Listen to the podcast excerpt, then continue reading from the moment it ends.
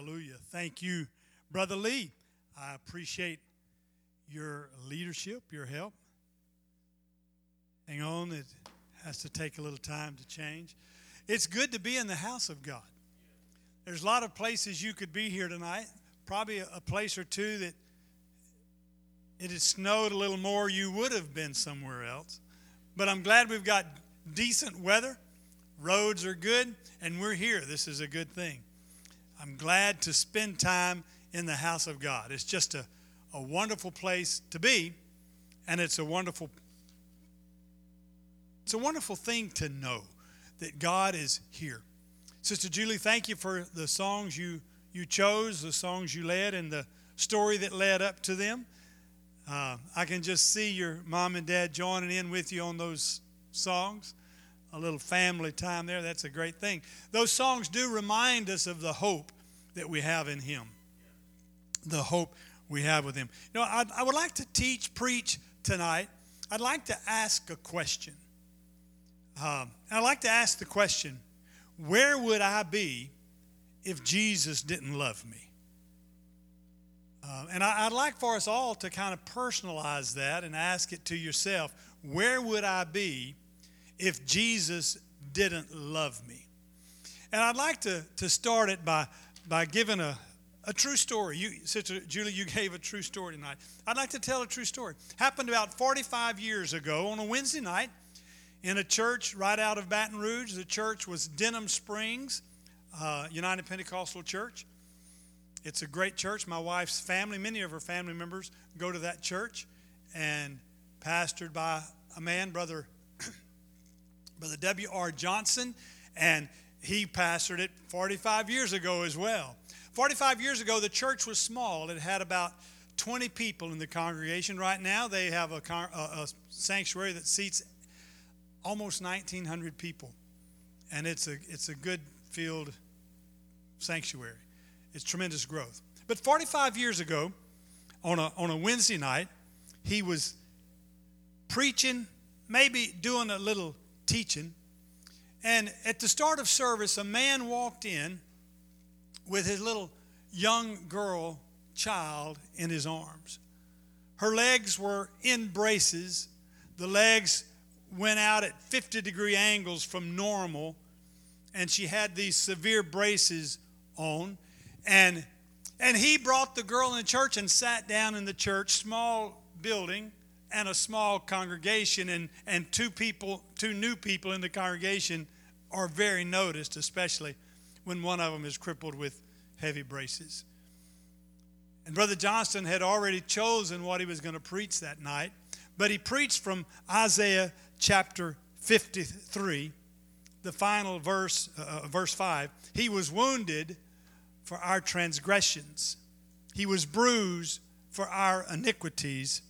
The chastisement of our peace was upon him, and with his stripes we are healed.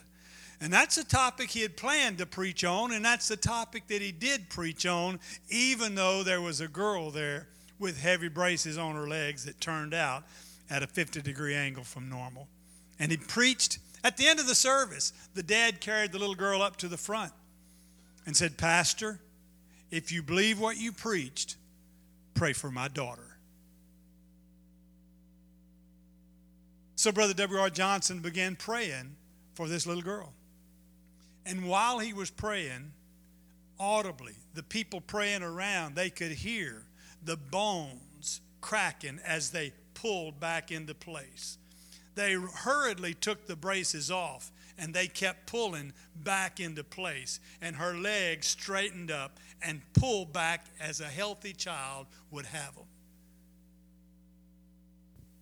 I think that's a great story. That happened 45 years ago. The dad's name, I have it written here somewhere Malcolm Myers. Today, 45 years later, he pastors a church in Covington, Louisiana, a growing church. Today, 45 years later, the girl that had been crippled is a grown girl. She's a grown lady. She's married with children, living for God. And everywhere she goes, she tells what Jesus Christ did for her. It's by his stripes we are healed. I think that's a wonderful story, but it explains something that I think we need to know. Where would I be if Jesus didn't love me? That girl would still be crippled. Because if there was no love in Christ, then there would have been no blood shed, there would have been no stripes received, there would have been no healing purchased, and she would not have been healed. But but there's certain things that come our way because Jesus Christ loves us. Where would I be if Jesus didn't love us? I'm not going to preach his sermon, but I do want to read some of the other verses from Isaiah chapter 53, reading verses 1 all the way through 5. Who hath believed our report? And to whom is the arm of the Lord revealed? For he shall grow up before him as a tender plant, as a root out of a dry ground. He hath no form nor comeliness, and when we shall see him, there is no beauty that we should desire him. He is despised and rejected of men, a man of sorrows and acquainted with grief. And we hid, as it were, our faces from him. He was despised, and we esteemed him not. Surely he hath borne our griefs and carried our sorrows, yet we did esteem him stricken, smitten of God, and afflicted. But he was wounded for our transgressions, he was bruised for our iniquities. The chastisement of our peace was upon him, and with his stripes we are healed you could read those first few verses and not understand who the who is who it's talking about. But when you get down to that fifth verse, just a little bit of Bible knowledge pulls some things together and you realize what Jesus Christ suffered at Calvary. And you can pull that particular passage from Isaiah, pull it together, and you can understand what Jesus Christ has done for us. And it was simply because he loved us. He loved us. I'm thankful for his love. Years ago, Andraé Crouch wrote a song. How many of you remember Andraé Crouch? Some of his last songs turned me off of him because he, he said some things he shouldn't have said. But he wrote a song, I don't know why Jesus loved me. Anybody know it? I don't know why he cared. Where's the drummer? I don't know why he sacrificed his life. Oh, but I'm glad, so glad he did. It's a great song. Oh. Where would I be if Jesus didn't love me? One verse says, He left his mighty throne in glory to bring to us redemption story. Then he died and he rose again just for you and me. Oh, but I'm glad. I'm glad he did. That brought some of you back to the 70s singing that song. I don't know why Jesus loved me. Where would I be if Jesus didn't love me? There's some things in life we don't understand. And I don't understand why Jesus loved us. I know that back in creation and even now we are made in his image. I understand that. But I don't think that he went to Calvary just because we were made in his image. But he he did go to Calvary. Listen to this other verse from Romans chapter 5 beginning with verse 7. Romans 5, verse 7. For scarcely for a righteous man would one die, yet peradventure for a good man some might even dare to die. But God commendeth his love toward us in that while we were yet sinners, Christ died for us. Much more then, being now justified by his blood, we shall be saved from wrath through him. Why? It's because He loved us while we were yet sinners. I don't understand that kind of love. I wish I, I could, but I can't understand that kind of love. But He loved us with that depth of a love. Quite a while back, I was talking to a, a new convert. The new convert came from a, a, family that was dysfunctional, lots of issues. And when that convert would come to church, they just had such a wonderful feeling about the people of God, the, the house of God. They felt loved here when they went home, they felt despised. But here they felt love at the church where they were. They felt that love in the sanctuary, they felt the love from the people. They felt there was no judgment there, and they, they loved that feeling so much till they made the statement I wish I could just live in the house of God. The reason that, that that individual, that new convert, felt that way is because God loved them. He expressed it through the people in the congregation. He expressed it through messages that were preached. He expressed it through the acceptance that the people gave to the, that new convert. They felt it, but it was Christ's love for them. Where would that new convert be if Jesus Christ didn't love them? It would be lost. They would have never come to a place of salvation if they couldn't feel that love of God that came to them. Where would I be if Jesus didn't love me? A few services back at here, here at the lighthouse, I was sitting in my normal seat over there, and I happened to look across, and several rows, our young people, and some even further back as they filtered through the congregation. But I looked over there and I saw, I saw the young people and I prayed for them. I said, Lord, protect them from the predators that prey on purity. Shield them, God. Put a covering over them.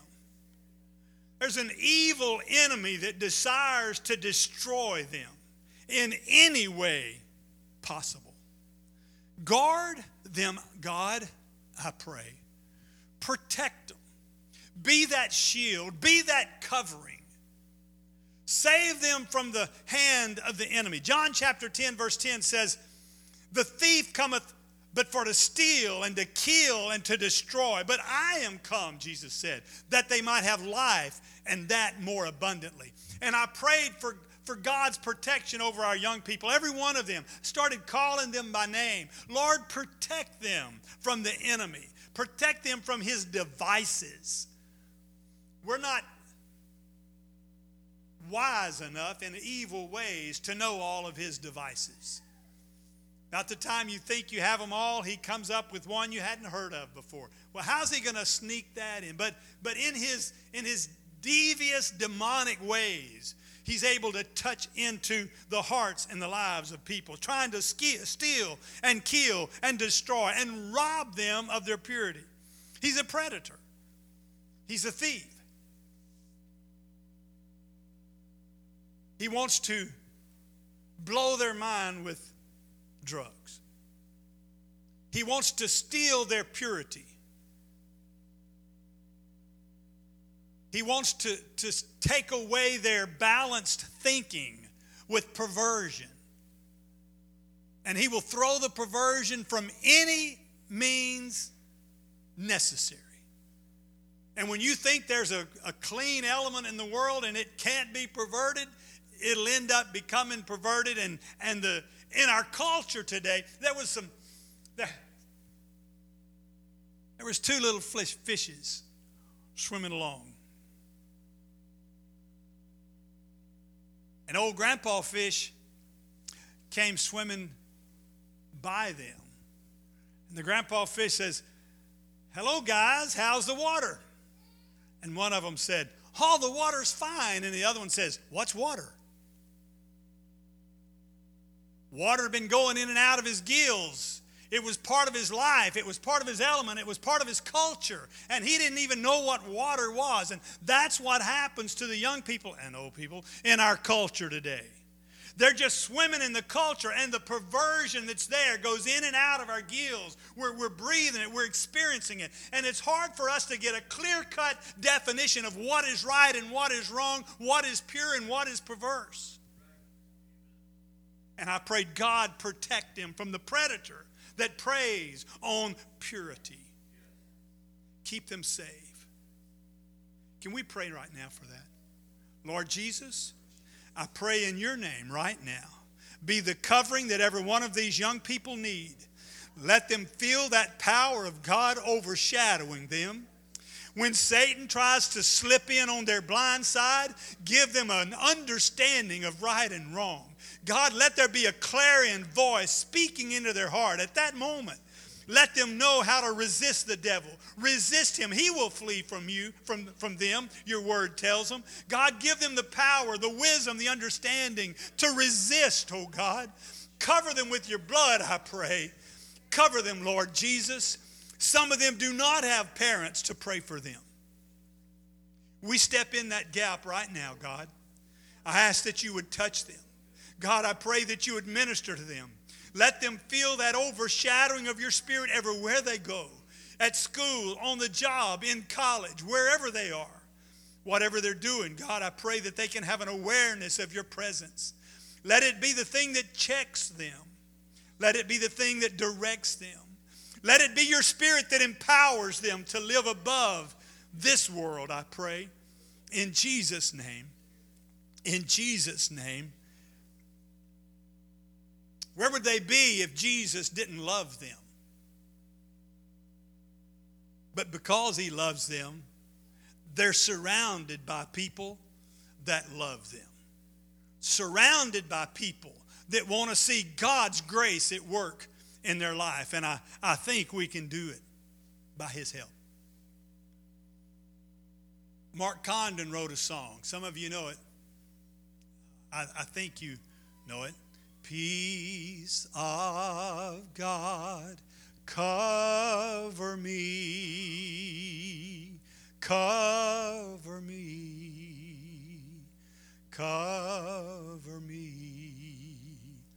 Peace of God cover me through the storm cover me. Only in you I am safe. Only in you I'm secure. Only in you I find peace. So cover me, cover me. In a world that, where there's very little peace, I'm glad that God can cover us with His peace. Not just for the young people, they desperately need to feel that peace of God in the troubled world. They go to school with fears that I never had. They go to school with fears that a lot of you never had. But God can give them a peace because of His covering. And what does He cover us with? He covers us with His blood where would I be if Jesus didn't love me? I wouldn't have that covering of the blood of Jesus Christ. Wednesday or Wednesday back sometime, Brother Bernard was speaking at our chapel service at our headquarters building, and, and he, he talked just, just said something briefly in passing about, and he comes from a lawyer background, and he, he says that in court cases while the trial is going on, even, even when they're before a jury. The, the person who is being questioned has the choice to plead the fifth. I plead the fifth. Now, what that's really saying is they plead the Fifth Amendment of the United States Constitution no, there's several amendments that's been made to the Constitution, and the fifth Constitution has several parts to it, but one of the parts of the fifth that they're referring to when they say I plead the fifth, that particular part is that a person does not have to testify to his own hurt. And the language that is given is I shall they shall not be compelled in any criminal case to be a witness against himself. That's you. And so they, they shorten it just to say, I plead the fifth. What they're really saying is, I plead the Fifth Amendment.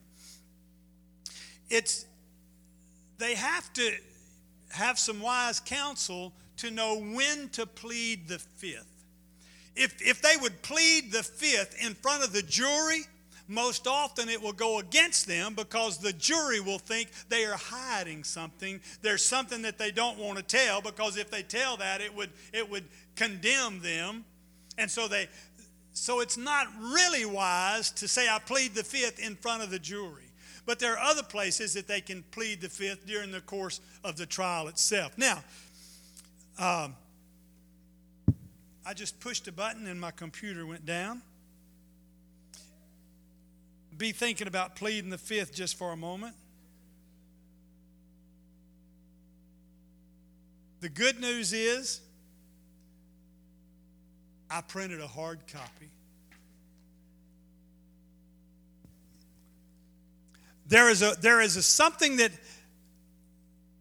that is involved in pleading the fifth that oftentimes we don't understand the full meaning of it. When we plead the fifth, there's something that goes on in a courtroom that the people around understand the background of that little phrase. There's nothing magical about saying, I plead the fifth. Those aren't magic words. But to people who understand the full background of what I plead the Fifth Amendment of the United States Constitution, when they say that, they understand why this person is not speaking. They do not want to speak or confess and, and it be to their own hurt. And the law gives them the privilege of doing that. And Brother Bernard, just, just briefly, he likened that to what we as apostolic people understand when we say, I plead the blood. How many of you ever have ever said that? I plead the blood. Yeah, that's something that we do. I plead the blood. But when you say, I plead the blood, it's not just some little superstitious abracadabra statement that you make, but when you understand the background of the statement, I plead the blood, there is a power that is there. There is a covering that is provided when we say, I plead the blood. It's not a begging thing. Oh, I beg. It's, it's not a it's a legal term. It's when you are stating your position in, in Christ. It's when you are stating your understanding of, of what the blood of Christ has purchased for you. And in your understanding of what the blood is, you can simply say, I plead the blood. There's volumes of words that back that up. But you say, I plead the blood. I can remember my mother sending my brother and I off to school, and she would say, Go in God, I plead the blood. And she always said, keep the good and leave the bad. She said it every day when we went to school keep the good and leave the bad. And after a while, it just kind of got a little sing song chant. You know, keep the good and leave the bad. And we'd say it with her, keep the good, because she'd raise her hand. we'd do it with her, keep the good and leave the bad. Keep the good and leave the bad. And I didn't realize the power in that statement of what she was offering us in direction. There's going to always be good and bad in anything you're involved in. Keep the good and leave the bad. That's pretty good advice. And sometimes I took it, and sometimes I took it. And other read between the lines. We plead the blood. What does it really mean to plead the blood? It's like a lawyer pleading his case before a judge. He has a right to plead the case. The law as it's set up gives that lawyer the right to plead. It's not just something he's doing on his own will, that he's just making this up and say, I, am going to do this. No, the, the legal system that he's under gives him the right to plead his case or his client's case. And he can do that. And when we come to our, our enemy, when we come to our devil, whenever he brings something against us, we can go to the, the, the just judge of the ages. And when we go to the just judge of the ages, or even when we declare it to the devil himself, there is a, there is a law system that is in effect that we are a part of. It's God's system of justice. We didn't invent it, We didn't create it, but we live under it, and we need to take advantage of it. When the accuser says we're guilty, I'm speaking of us as born again believers now. When the accuser says we're guilty, and in our heart we know we're not, he is the father of all lies, you know. And he tells this stuff on us. We, we, the Bible teaches us to resist him and he flees. But one of the best places, ways to re- resist him is to say, I plead the blood. Because whenever our sins are covered by the blood, and we plead the blood, he cannot go and pull that covering away. He didn't put that covering over my sins. God put those, that covering over my sins. And the devil can't jerk it back and expose what's under there to my hurt. Not in God's courtroom. I plead the blood. Let me read a scripture to you. This is coming from Hebrews chapter 9 and I'm reading, starting with verse 11, but skipping around some verses and then verse 24 chapter 12. But let me just read the verses. Realize that they come from various places in those two chapters. But Christ, being come and high priest of good things to come, by a greater and more perfect tabernacle, not made with hands, that is to say, not of this building, neither by the blood of goats or calves, but by his own blood he entered, into, entered in once into the holy place, having obtained eternal redemption for us. He did that by his own blood. For if the blood of bulls and goats and the ashes of an heifer, sprinkling the unclean, sanctifieth to the purifying of the flesh, how much more shall the blood of Christ, who through the eternal Spirit offered himself without spot to God, purge your conscience from dead works to serve the living God? And almost all things are by the law purged with blood, and without the shedding of blood, there is no remission. And to Jesus, the mediator of the new covenant, and to the blood of sprinkling that speaketh better things than that of Abel. Now, that's a, a convoluted piece of scripture. You need to read it sometime, read it through again. Realize what Jesus Christ is telling us and what he's providing us in this particular passage. It's by his blood that my eternal redemption has been bought. It's his blood that covers my sin and makes me, brings me into that child relationship with him. That blood becomes our defense. His blood covering my sins declares that I am not guilty, but I'm free from the penalty of my sins. That's what His blood declares. The, the, the blood of Jesus Christ gives us authority and dominion to resist the devil. We can't resist him by our own strength. When I was praying for our young people, I was not praying that they in their own strength could overcome the devil, but that by the covering of God's blood, there would be a way for them to be able to have that covering of his blood. They could claim that power, that authority, that dominion over Satan, put him under their feet where he belongs. Not in the affairs of our lives, not in the affairs of our family, but under our feet as we tread on him. Even back in Genesis, it made us that promise. Because of Jesus' sacrifice on Calvary, the devil has no legal right to step back into my business. It is covered by the blood of Jesus Christ. And that's why I plead the blood. I plead the blood. James chapter 4, verse 7. Submit yourselves therefore to God, resist the devil, and he will flee from you. Draw nigh to God, and he will draw nigh to you. 1 John 3 and 8. He that committeth sin is of the devil, for the devil sinneth from the beginning. For this purpose the Son of God was manifested, that he might destroy the works of the devil. How did Jesus Christ destroy the works of the devil? It was through the death, burial, and the resurrection of Jesus Christ that he purchased the power over Satan for us. Now, he always had the power over Satan, but we did not. But he purchased it for us.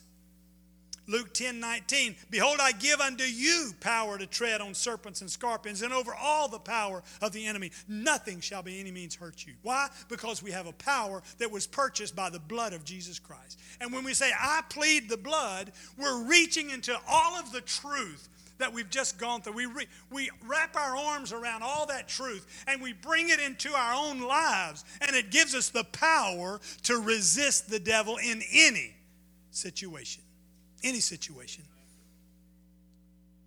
Hallelujah. Let me take you quickly, and I'm, I'm racing. Let me take you quickly to the Passover, the original, the first Passover. Children of Israel had been slaves in Egypt for many years. And in their slavery, they served a cruel master. But they began crying out to the Lord, and the Lord heard their cry, and He delivered them. But how did He deliver them? He delivered them through a man by the name of Moses. Moses, under God's instruction and with his brother Aaron's help, he goes to the Pharaoh and he deals with the Pharaoh. And there were 10 plagues. In those 10 plagues, much of the nation of Egypt was wiped out, destroyed, everything that came against them. But then the, the, the nine plagues. Now the tenth plague comes, and, and God gives some instructions. And in his giving of instructions, I would like to, to see how it works. The book of Exodus, chapter 12. I want to read a, couple of verses. Now, this is chapter 12, verse 13 and 14. Now, the blood shall be a sign for you on the houses where you are. And when I see the blood, I will pass over you, and the plague shall not be on you to destroy you when I strike the land of Egypt. For this day shall be to you a memorial, and you shall keep it as a feast to the Lord throughout your generations. Now, that, that is the setting for the, the last plague, the plague of the death of the firstborn. God wanted to spare the children of Israel, the, the, the, Jewish people, as He was going to make them into a nation. At this point, they were just a bunch of slaves, happened to be related to each other, but they really weren't a nation yet. So God told them what to do take a lamb, pure lamb, young lamb, and bring it into your house. Bring it into your house for four days. Let it be a house pet for four days. And at the, at the end of those four days, I want you to kill it. I want you to take the blood and put it on the, the top of your door and on the two side posts of your door. And then I want you to eat it. Don't break the bones of it. I want you to eat it and, and and then stay in there, and the death angel is going to come. It's going to pass over you. When I see the blood, I will pass over you. All of the firstborn of the Egyptians will die. Your firstborns will not die if you have the blood applied.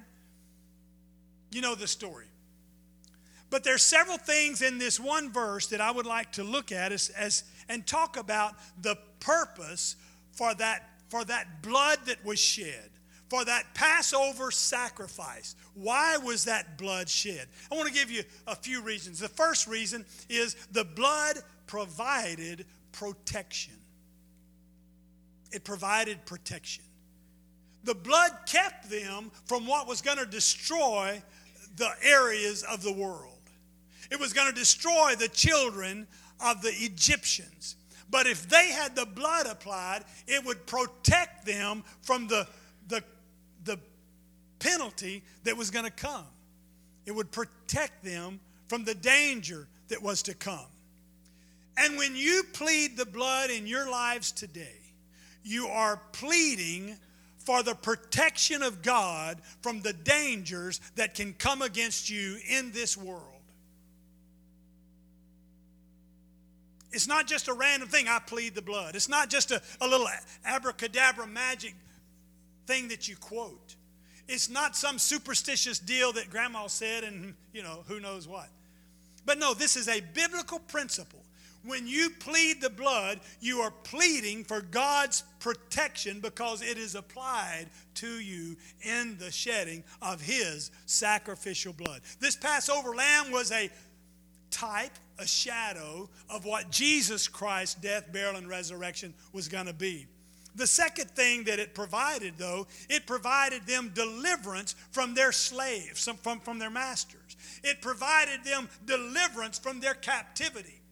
This was the final plague of a series of 10 plagues. It was the most violent one. And at the end of this plague, Pharaoh said, All of you get out of here. Even the people, the Egyptian said, Get out of here. We will give you all of our jewelry. We'll give you all of our precious things. Just take it and go. We don't want to lose anything else.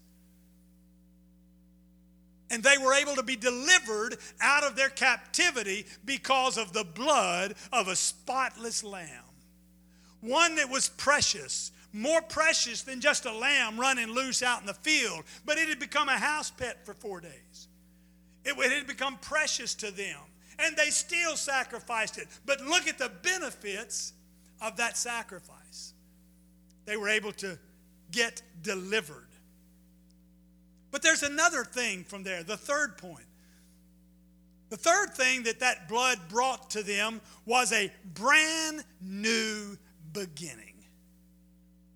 In the scripture that we read, it, it said, So this day shall be to you a memorial and you shall keep it as a feast unto the Lord throughout all your generations. You're going to celebrate this day. Another passage of scripture there said, This is a special day, and it is whatever month it was, second month, whatever, it is going to become the first month, first day. We're going to start all over. We're going to even count our calendar different because this event becomes the first month. And whenever you plead the blood over, over a situation, I want you to have a faith and a confidence. Yes, I'm going to have protection. Yes, I'm going to have deliverance. But I also want you to understand with, with that blood's promise comes a promise of a brand new beginning in Christ Jesus. You are made a new creature in Christ Jesus because the blood of Christ was shed for your eternal redemption. It provides a new day. This month shall be your beginning of months. It shall be the first month of the year to you. Your children's going to ask about it. You're going to have a ceremony. You're going to have a, a, a, special Passover feast every year from now, from now on. And, and the Jews have their Passover feast. But he's saying that what happens tonight is going to affect your future in such a way that it's going to be a brand new future. And when you look at their history, from that moment on, they had a brand new history. They left captivity. It was a wonderful thing. The fourth thing, it provided a witness. And this is important. It provided a witness. This is something that we don't uh, notice all the time. It's, it's not that it's hidden, but we just don't read that far in the 12th chapter. We don't read all the way to the 38th verse. But here they are. They're in their houses. They've got the blood on their door.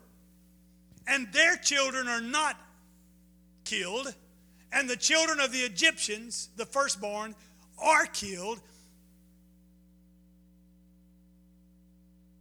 But when you read the 38th verse, and a mixed multitude went up also with them, and flocks and herds, and very much cattle. A mixed multitude left Egypt with them. Read it. What is a mixed multitude? It means it's people other than God's chosen. It's a mixed multitude. There were other people from Egypt that joined in the Exodus. Well, they brought their cattle, they brought their animals, but the mixed multitude is not speaking about animals, it's speaking about people.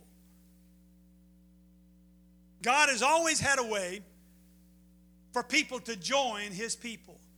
Even in, in the law, when you read, read from, from Moses' teaching, there was a way that a heathen person could become a Jewish person. There was a proselyting, that was a, a good word then there is a, there is a proselyting process that a heathen could become a part of the family of God, not just in religious belief, but in actuality, they could come and be a part. There was rules and restrictions, but there was still a process by which it could happen. It started when a mixed multitude was allowed to leave the captive, leave, leave Egypt at the same time that the Jewish people left Egypt. How did those people know to leave? Why did they choose to go with Jehovah's people? After seeing the blood, the, the river turn to blood and and all of the cattle dying and, and all the crops getting eaten up by locusts and all the other horrible situations that came, they were able to understand Jehovah is the powerful God. Our God of Baal, our sun God of Ra, and all the other gods that they had, they were not worth serving or sacrificing to or following or believing in. And may have been on that sixth, on that tenth one, that they said, you know, I see them putting blood. Maybe I could do that. I don't know. I don't have Bible to say that they did that. But I do know that that, that event became a witness to them. And when it came time to leave captivity, those people, some of them, went with the Jewish people, that mixed multitude. When the blood of Jesus Christ is applied to you, it's intended to be a witness to others. It's not just to bless you and cover you. What happens when the blood of Jesus Christ is in your home? Are things different? What happens when the blood of Jesus Christ prevails in your home? Is it different? Do people that come into your home, do they, I like the smell of your candles. I like the color of your drapes. Or I like the new wooden wall for the Lowe's. Or do when they come in, they say, What is that that's different here? And you can tell them it's because the blood of Jesus Christ has been applied to this home. There is something different about us.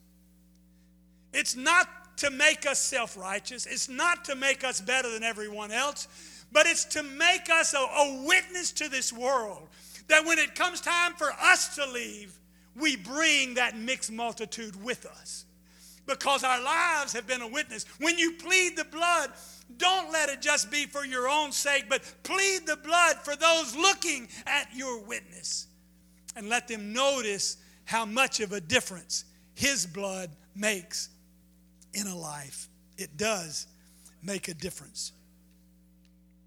We're not just dabbling in superstitious and magic, superstition and magic words, but instead we are really functioning in the area of the supernatural. The natural mind can't understand applying blood.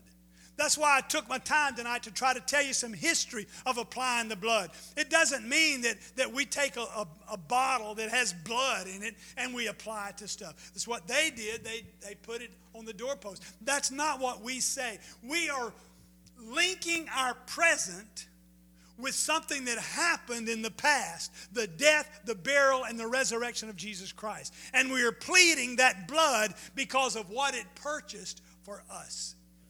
It's a wonderful thing. Wonderful thing. Where would I be if Jesus didn't love me? I would be without the blood. But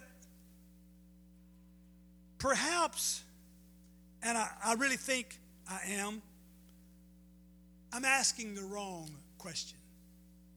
The question is, where would I be if Jesus didn't love me? That, that's, that's not the right question. The right question is where am I because Jesus loves me? Because when you start answering this question, thanksgiving wells up in your heart.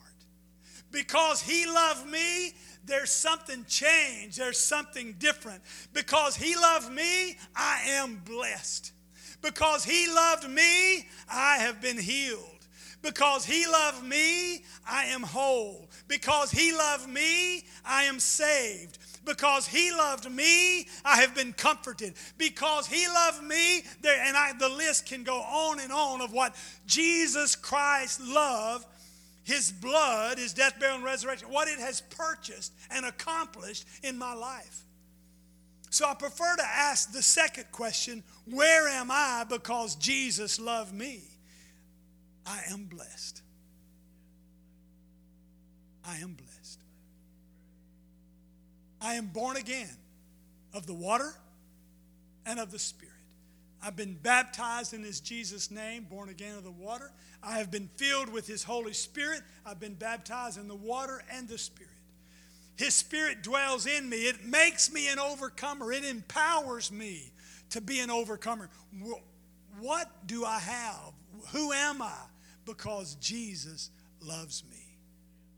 And ask this yourself the question. Because Jesus loves you, what do you now have? What have you experienced because Jesus loves you?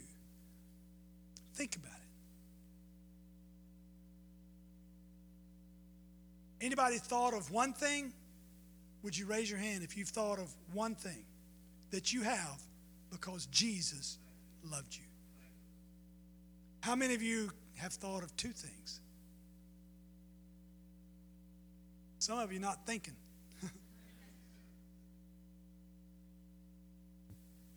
Does that thought cause a little praise to start moving somewhere down deep? When you realize I didn't get that because I took an extra year of school. I didn't get that because I'm smarter than my neighbor. I didn't get that because I lived right. I didn't get that for anything that I did, but I got it because Jesus Christ loved me. When I think of some of the things that I have right now, I just want to thank Him. Thank you, Jesus. I didn't deserve it, I didn't earn it, I couldn't achieve it. But Lord, in your mercy, by the price you paid with your death, burial, and resurrection, your shedding of blood has purchased something for me that I treasure. I treasure that. And I sing the song cover me. But it's with the reality that that is a reality. It's not simply a prayer. I pray that I want Him to do it, it's already been done thanks to His death, burial, and resurrection. The next time you come to a situation where you need a little help, I would hope that this the fullness of this message comes back to your mind and you say and you say the abbreviated part of this message you think all of this but you say i plead the blood. I plead the blood. I plead the blood. Doesn't take long to say it. But the judge knows the legal setting that you're walking in. And when you say, I plead the blood, the judge, the just judge of all eternity, understands completely what you're saying because you understand what you're saying. You're not just saying a little superstitious thing, you're not just saying something that's an old saying. You're saying it because you understand the power of the blood. And you say, I plead the blood. And I believe when you do, there's going to be a calm assurance that settles over you as you hear Jesus say, I've got this. Everything's under control. It may seem like utter chaos, but you've petitioned the judge in a right way. Even the accuser, when he hears it, has to back off because that's something bigger than he is It is what bought my eternal redemption. Hallelujah. Thank God for the blood. I plead the blood. Shall we stand? I'm not going to ask the musicians to come tonight.